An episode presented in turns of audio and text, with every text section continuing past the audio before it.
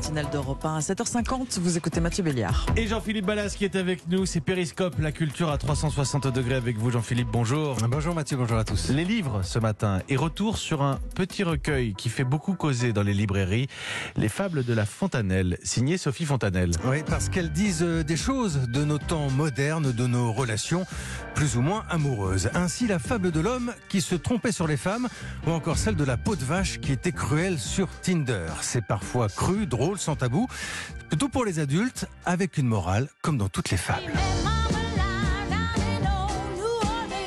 Bonjour Sophie Fontanel. Bonjour. Vous avez eu quoi comme type de commentaire depuis que le livre est sorti? Comment tu sais tout ça? Comment tu sais qu'un homme peut passer des années à s'ennuyer en faisant l'amour tout en racontant qu'il adore ça exactement comme une femme qui ment? Comment tu sais qu'une fille euh, peut dire de telles horreurs qu'elle dirait même pas à une de ses copines? Alors j'ai décidé de le faire en fable parce que si on rentre dans l'art de la fable, alors il y a un niveau de langage. Et c'est vraiment euh, qu'en termes galants, ces choses-là sont dites et on, on peut tout aborder, on peut employer des mots très crus et ça oblige, alors un, à être élégant, et ensuite, à faire parler l'inconscient. Parce que pour faire rimer, si vous voulez, il faut, faut partir en vol plané pour retomber sur, sur la rime. On finit par dire un truc que consciemment on n'aurait pas dit.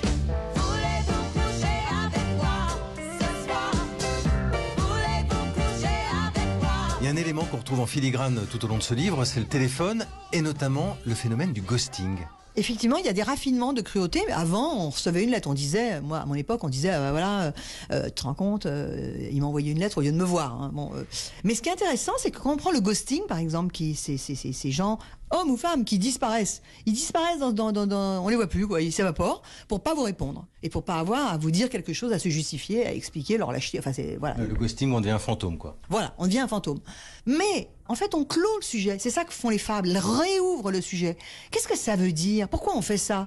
Comment on peut répondre à quelqu'un qui vous ghoste? Signale que ce recueil de fables est né de moi, j'avais été ghosté par quelqu'un, mais cela dit, j'ai ghosté beaucoup de monde dans ma vie, mais j'avais été ghosté par quelqu'un et je me disais, mais quand il va rappeler, parce que le, quand le fantôme rappelle, vous vous trouvez complètement minable. Donc il faut quand même que je réponde quelque chose de dingue.